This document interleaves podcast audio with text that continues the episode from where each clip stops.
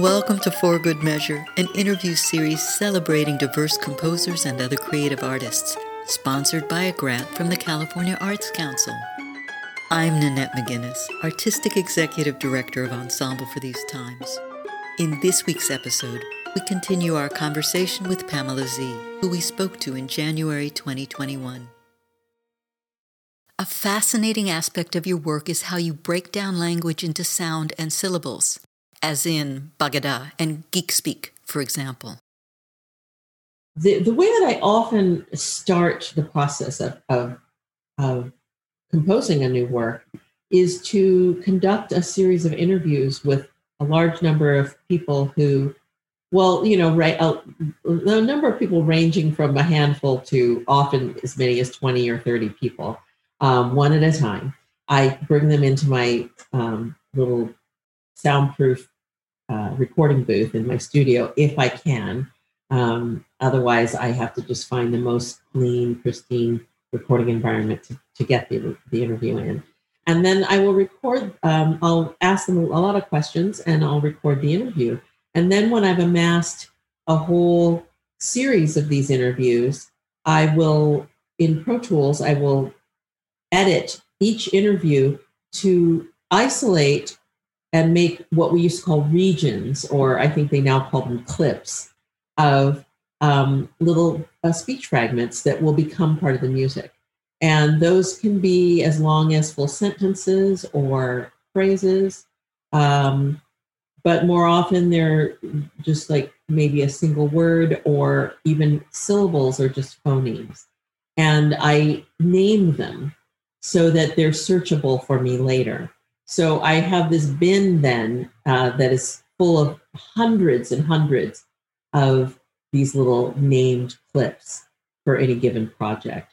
Um, and they'll be named things like N M um, or G R, yes, I think so, you know. And then when I'm searching those, I can pull those up and build the music from those.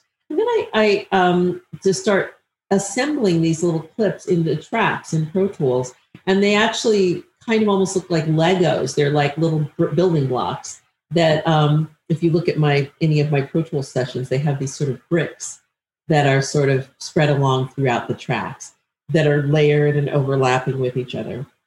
And that's how I actually compose the actual music, because these speech fragments actually become the music itself.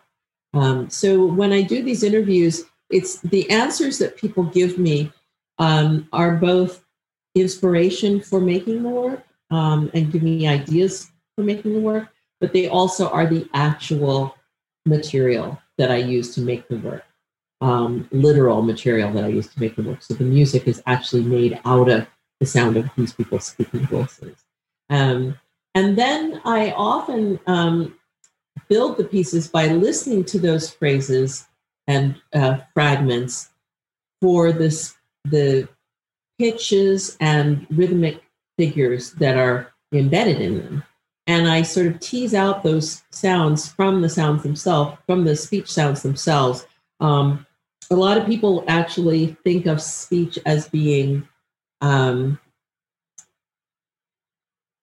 A lot of people think of speech as being unpitched, but in fact, it's not, because there is no such thing as an unpitched sound, because all sounds have frequency and pitch is frequency.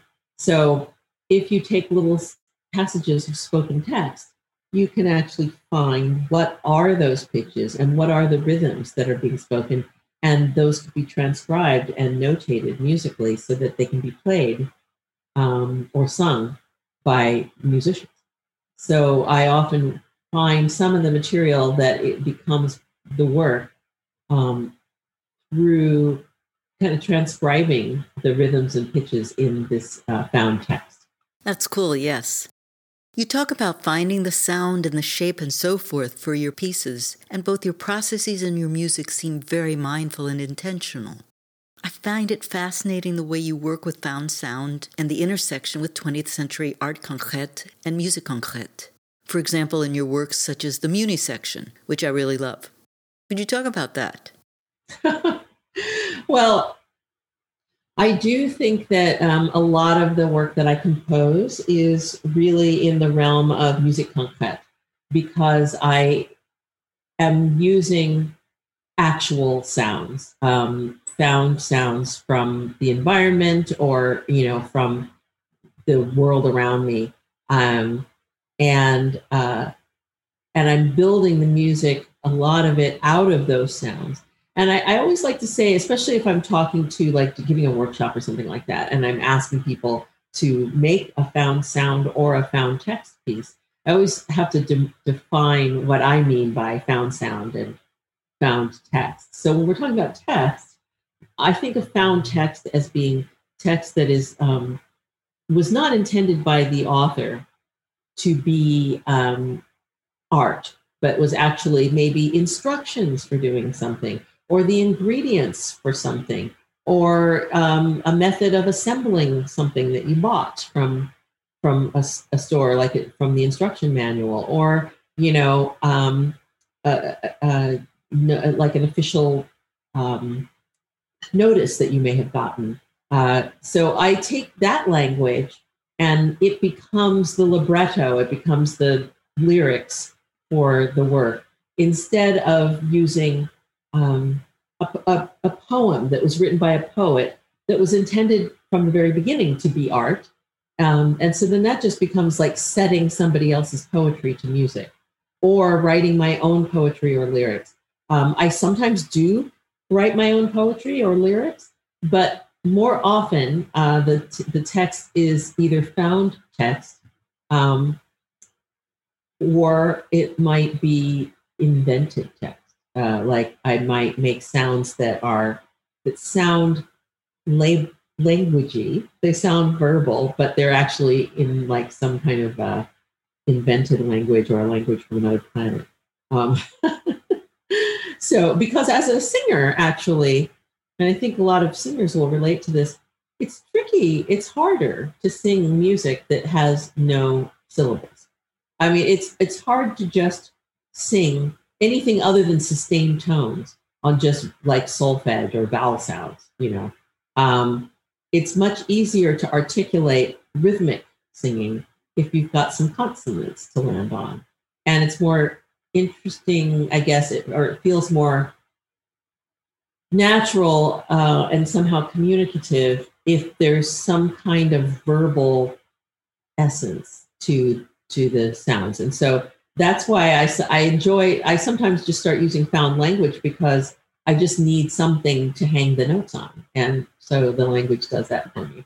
Um, so I'm talking about found text now, but I can also say that found, with found sounds, I have a similar definition, which is that uh, found sounds to me are sounds that are when you sample or record the sounds of actual objects or events that occur in your space or outside or whatever. So it could be me dropping my keys on the concrete floor in my studio and recording that, or it could be me filling basins of of uh, of water in in my kitchen sink and splashing that water to to get some uh, water samples, um, or it could be just recording the sounds of of emergency vehicles, sirens as they go by, or um, birds that are singing outside my window, or you know.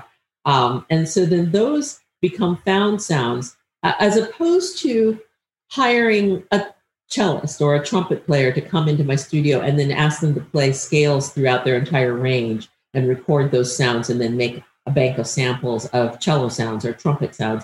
Those are just sampled musical instruments. Those aren't really found sounds. Um, so, uh, and I and I tend more to use the found sounds than I. Not that I've never used samples of of of, uh, of musical instruments, but um, when I use samples of my pieces, more often than not, they'll be found found sounds. Your baggage allowance comes to mind here. There's actually two different sections in baggage allowance, at least two, that use directly use found language. Um, one of the sections is a piece called Unknown Person. And Unknown Person, the lyrics to that song are simply the questions that they always ask you when you um, when you go to uh, board a plane um, when you're traveling? I, I think those questions were usually asked during international travel. Um, did you pack your own bag and so forth? Um, and then I have another section in that piece where I um, am simply reading the the little love note that the T S A leaves in your bag whenever they um, whenever they open your bag to inspect it. Or usually, I have found there have been times when it seemed like it had been opened and they didn't put the note in, but they're supposed to put this note in. And I happen to have one right here. And it says, "To protect you and your fellow passengers, the Transportation Security Administration is required by law to inspect all checked baggage. As a part of this process, some bags are opened and physically inspected. Your bag was among those selected for physical inspection." And it goes on from there. But so I have a piece in Baggage Allowance that that um, just uses that language as the text of the piece. Thank you for listening to For Good Measure, and a special thank you to our guest Pamela Z for joining us today. If you enjoyed this episode, please subscribe to our podcast by clicking on the subscribe button and support us by sharing it with your friends, posting about it on social media, and leaving us a rating and a review. To learn more about E four T T, our concert season online and in the Bay Area, or to make a tax-deductible donation, please visit us at w w w dot e four t t dot org. This podcast is made possible in part by a grant from the California Arts Council and generous donors like you.